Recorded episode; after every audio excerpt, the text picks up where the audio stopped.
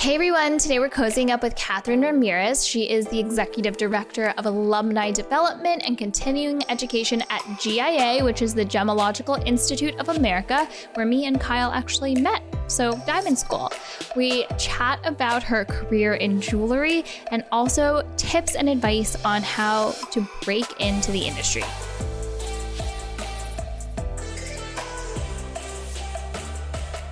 Welcome to Cozying Up with the Clear Cut, where we get up close and personal with women that inspire us. Today, we are sitting down with Catherine Ramirez. She is the Executive Director of Alumni Development and Continuing Education at GIA and was previously the Director of Global Business Development at GIA as well. Thank you so much for joining us today. We get so many um, inquiries and people reaching out asking, you know, how I got into the jewelry industry. What is GIA? Um, how, you know, someone that has no background in jewelry can break into the industry. And I'd love to, you know, dive a little deeper on your background and also any tips you may have for aspiring women that want to go into the jewelry business. So, from a very young age, I had a passion for gemstones, had a passion for pretty jewelry, and um, and loved working in my family's business. And so, after college, um, my father said, "If you really want to pursue a, a career in the jewelry industry, the best thing you can do for yourself is to get your graduate gemologist from GIA." And um, he had done the correspondence, uh, what, what we refer to as e-learning now. Um, but he had done correspondence back in the 60s and said, you know, you really, you should go and do this in person. And so um, at the time, our headquarters, which are now in Carlsbad, California, were actually in Santa Monica. Um, I grew up in Texas, and so I thought, what a perfect place to end up on the beach in California and um, pursue um, learning about gemstones. And so I packed my car, drove to California, um, took my uh, GIA courses, and decided I wasn't quite ready to um, return. And so I thought, you know, I, I need some experience, especially anyone who's um, moving into working for, for family. I think the, the best thing I did for myself was to, to try to work for someone else and see what I could learn. And I had an opportunity to um, join Tiffany and Company. Um, and uh, what I thought was going to be a one year stint um, turned into about 28 years. So, you know, the, the, the, advice that I always give to someone is, you know, get all the education that you can and take every opportunity that you can because you never know where that will lead you um, in this industry. So, for those who aren't as familiar, you know, can you explain like what is GIA? What do they do? Why um, would you choose GIA over a different lab or a different school if you know someone was interested in going there? GIA, actually, GIA is celebrating, we're celebrating our 90th anniversary this year. Wow. And um, GIA is the founder of the Four C's. So, what we use for diamond grading was um, created and um, has been, we've been teaching about the Four C's, and it really has turned into the international grading standard. And so, um, diamonds around the world, um, retailers around the world um, use the four C's. And so, um, GIA was was created um, as a, a, laboratory to help identify and grade gemstones, and then also um, as, as, a school. And so we have campuses now all around the world, but we started in in uh, the U.S. Uh, and um, we offer training for anyone who is interested in learning about gemstones. We also have um, jewelry manufacturing and design courses. And so it is a place to um, learn about gemstones, how to identify gemstones, how to grade gemstones. Um, as I said, we're a, we're a nonprofit. Um, our, our, our diamonds and colored stones are graded at our laboratories all over the world. But what makes GIA, I think, so unique and different from every other school and or laboratory in the industry is our research. Um, we have a team of over 50 um, researchers who are constantly studying um, it, gem treatments. They're studying um, uh, with all the laboratory grown um, um, colored stones and diamonds out there. They're they're they're focusing on that. They're on site um, when gemstones are being discovered. They're in the mines with miners. We um, are are looking at every aspect of every gemstone out there, and then that research is what um, our education is based off of. So it's constantly evolving, constantly changing any of the, the latest things happening um, that we've determined through our research get put right into education and, and also into, into the laboratory. So we're, we're a global organization and um, have trained. Um, our, our, alumni base is over 155,000 people at this point and growing every day, every year. Um, so many, many people have been trained and educated um, through GIA. Awesome. Um, what are some of the biggest changes that you've seen in the jewelry industry since you've been in it, and what are you know some trends that you think will stay for the long run? So certainly um, styles change, and and and jewelry is um, hopefully a, a, lot of it very timeless but also it's fashionable. And so there are times, certainly over the years, where you see um, preferences for white metal or yellow metal or rose gold. And I think that's the same with certain gemstones, um, certain shaped diamond rings. Um, you know, is it a, a, a, round in a very simple setting or is it something that has a halo around it? So those those styles change, and one of the things that, that uh, I learned early on and um, continued to guide people when they were looking to buy jewelry is for certain pieces. For example, a, a wedding ring, an engagement ring. Um, sometimes having something that is um, a, a little bit more of a timeless design is better than you know the, the, the most trendy of things um, you know, save those for your earrings or your pendants or your bracelets. Um, but a piece of jewelry that you potentially are wearing every day for the rest of your life. Um, sometimes simple is is is more elegant and, and something you you don't get tired of.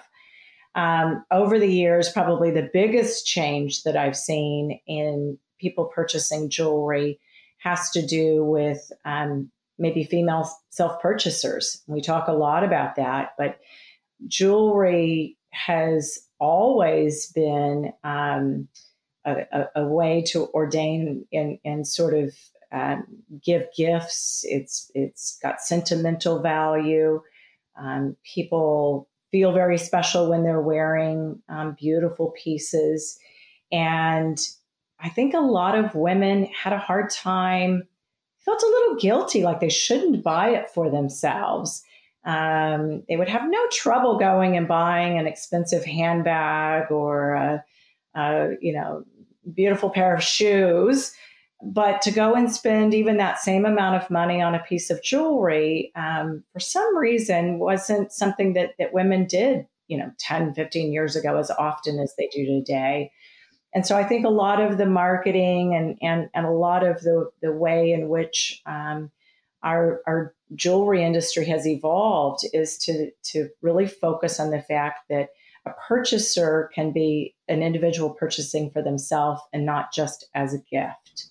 Yes, definitely. We've seen that even in the past couple of years here that rare couples come in together and work on their engagement rings together now from start to finish women will like contribute financially even so there's been like huge shifts i think even in the last 5 years absolutely. Um, you know, the one thing that I, I used to always share with a couple if they were absolutely, you know, looking at it together, sometimes purchasing it together, as I said, just make sure that there's still a special moment for that engagement proposal.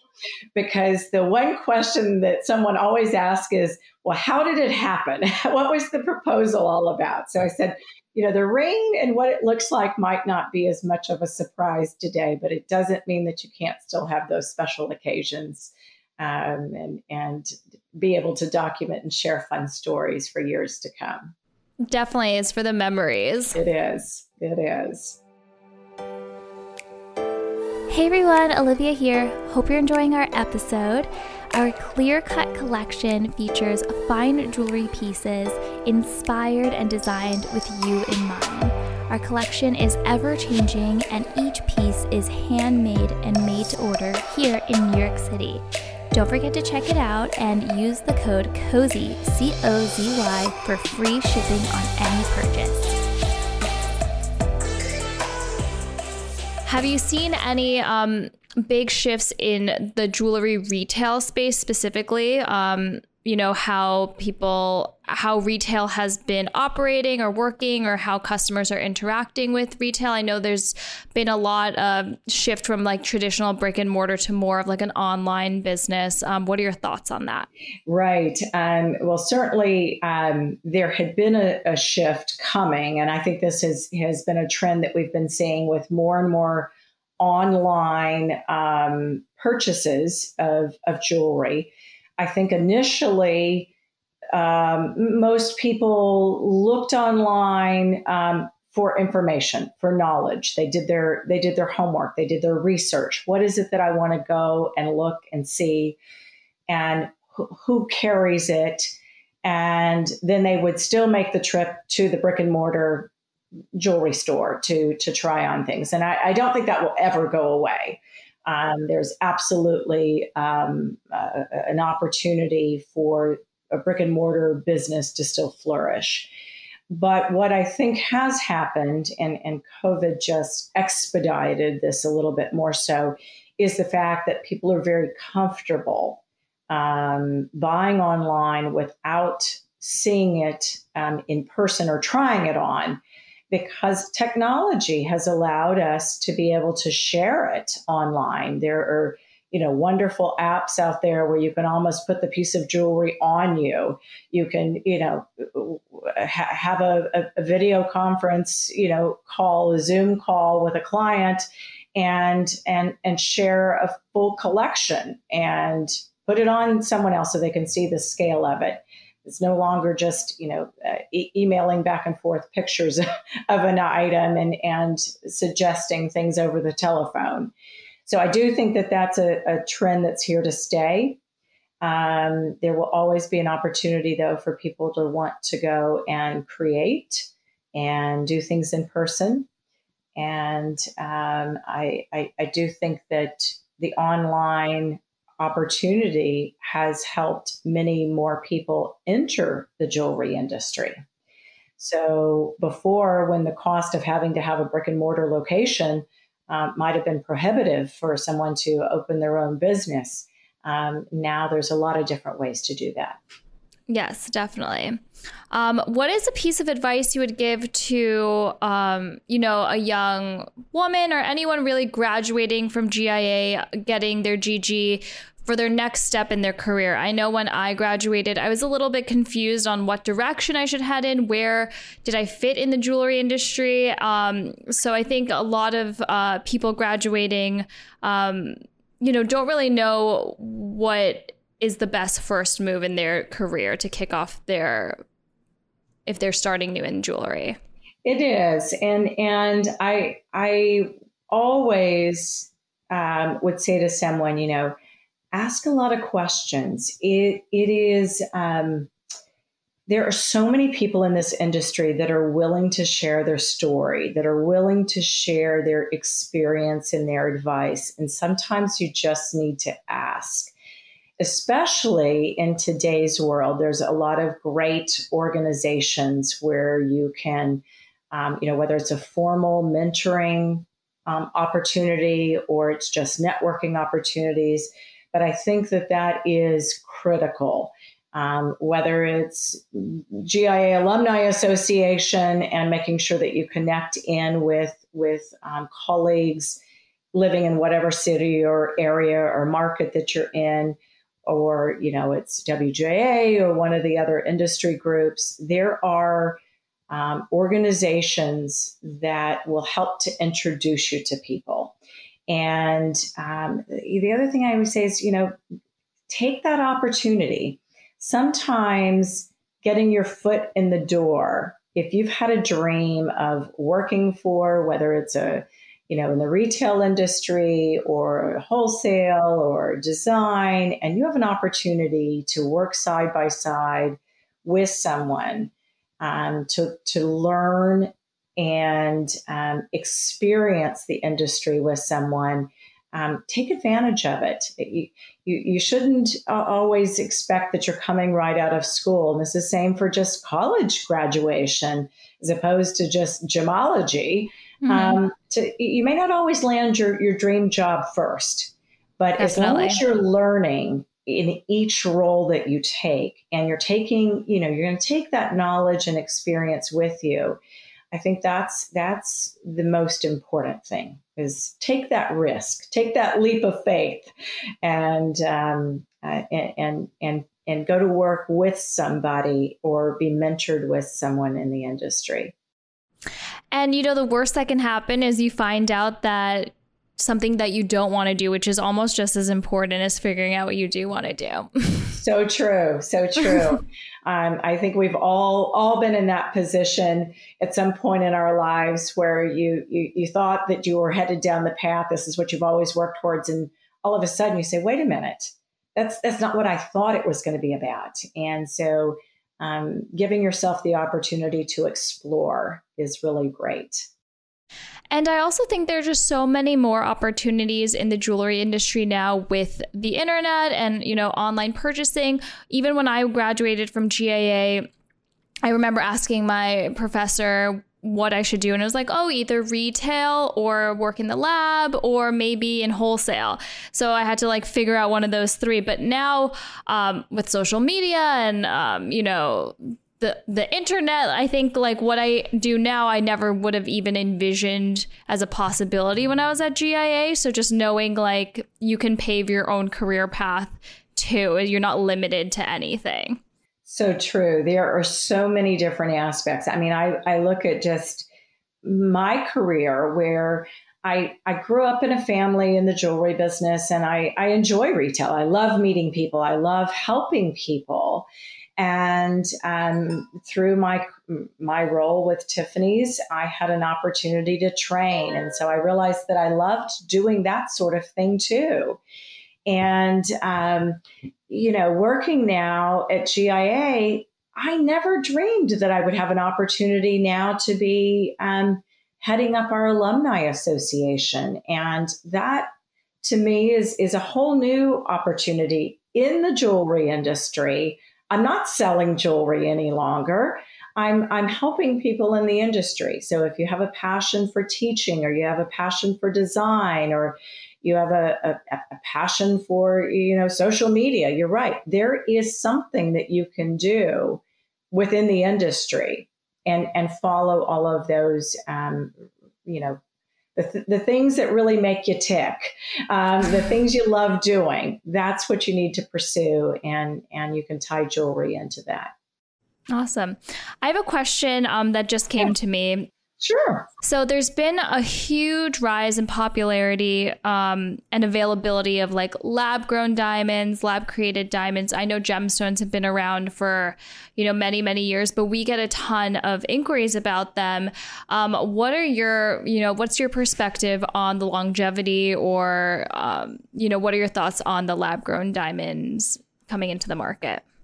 It definitely is something that I would say just in the last couple of years, um, I have seen a real increase in um, consumer acceptance and consumer questioning, even um, um acknowledgement of, of, uh, lab grown diamonds and colored stones, as you said, um, being in the marketplace. And I do think that that they're they're here to stay. The important thing is that those in the industry, those that are selling gemstones, are knowledgeable about both, that they're knowledgeable about what is required to detect the difference. And probably from a consumer standpoint, it becomes even more critical that when you are buying jewelry, that you are buying gemstones and jewelry from someone you can trust. And that's uh, what would always have been my advice is to um, make sure that you're you're working with you know a, a, a reputable authority expert, someone that is is trained um, when you're buying an expensive piece of jewelry, but really critical in today's world um, that that someone that you're working with understand how to detect. And it's about disclosure. So i believe there's there's a place in in the market for um, i mean there's natural um, diamonds mined diamonds the what it requires to find them facet them put them into a piece of jewelry. It is the most incredible story out there. And I, I hope that um, with the rise of laboratory grown diamonds, um, that now there's a story to be told about both. There's a there's a fabulous natural diamond story, and there's there's also a story about laboratory grown. And um, as long as as people are disclosing and sharing what it is that they're selling and, and people know what they're buying, um, I think that it's here to stay. Uh, GIA, the four C's were founded really on the rarity of each grade. And so that was a little bit of a struggle for us to think about using the four C's with laboratory grown diamonds because the rarity uh, scale is is very different um, when you think about um, something that took you know two weeks or two months to produce versus you know millions billions of years to uh, you, you know have have been created. And so we just recently really this fall um, introduced a, a new grading report and have um, we do give a specific grade to laboratory grown diamonds. And the reason that we did that is because our mission, GIA's mission, is to protect the you know gem buying public, to protect consumers. And if consumers are now more accepting, then we need to help them know the differences. And so um, it, it is something that we, we pay very close attention to. We, um, our, our, laboratory has been growing lab grown diamonds and treating them since the 50s. And so we need to stay on top of it, which we continue to do. Awesome. So there will be a different category for lab grown and its own category for mined. Not one is going to take over the other, right? I don't think so at all. Um, it, it, there is a there is a, a, place for both. Awesome. We only work with natural, but yeah. right. Right. Um, so in terms of your personal jewelry pieces, since you have been in the industry for so long, do you have some of your favorite jewelry pieces that are extra special to you and why? I do. And um, you know, I think there's there's pieces that are have been passed down to me. So I uh, mentioned I grew up in a family in the jewelry business, and so I have um, some very special pieces that were, you know, family pieces, and um, I, I, I cherish them. The pieces that um, I probably wear the most are things that, funny enough, I've I've actually purchased either for myself as a as a self purchase or, or or have been given to me um, for, for, various occasions. Um, I I, am a diamond girl. I, I, I, I, absolutely love diamonds. Um, having worked for Tiffany's for so many years, I uh, d- do have a nice collection.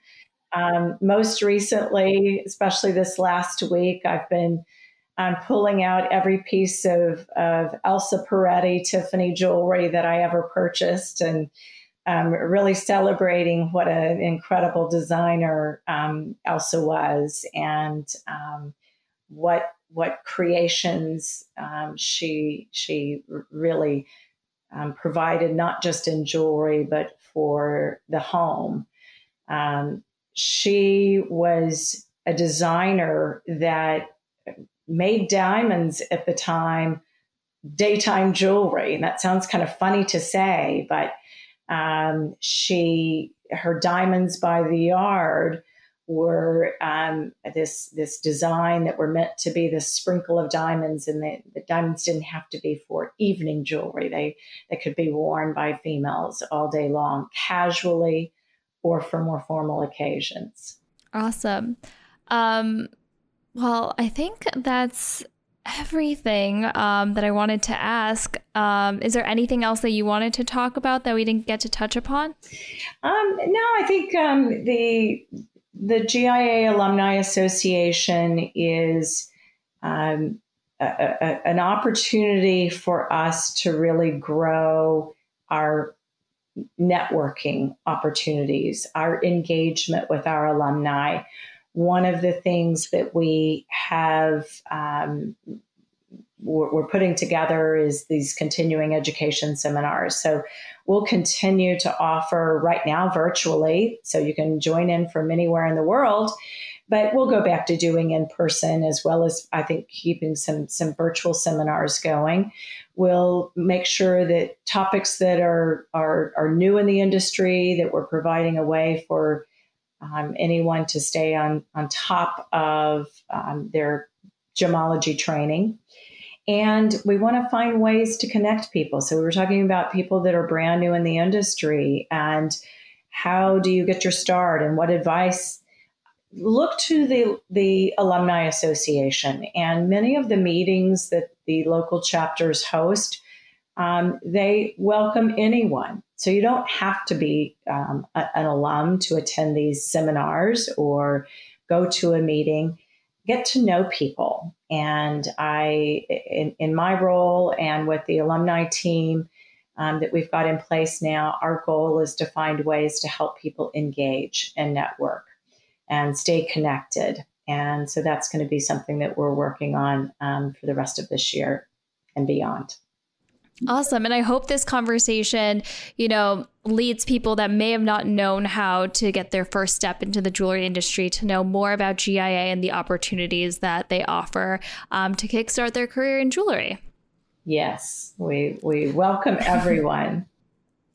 Awesome. Um, so, where can um, people find out about the Alumni Association if they want to sign up for GIA courses? Where are the best places to um, go for that? So the GIA website, which is gia.edu, um, you will find everything. And so there is information about obviously the laboratory services that we offer, um, all of the education. We offer on campus courses as well as e learning courses. And you'll find alumni information there as well. So you'll find a um, there's links to our continuing education under alumni and um, a place to just, you know, put an inquiry in and, and we'll get back to them. But we, we welcome questions. We're happy to connect anyone who is looking to um, learn about gemology, jewelry manufacturing, design. Um, we're here to help everyone in the industry. Amazing. Well, thank you so much for coming on today. This was really inspiring and eye opening, and hope to talk to you soon. thank you, Olivia. I appreciate it. Nice to speak with you.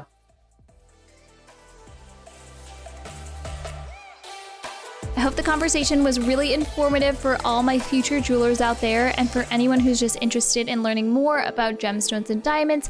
Now you know where you can get some free resources at GIA.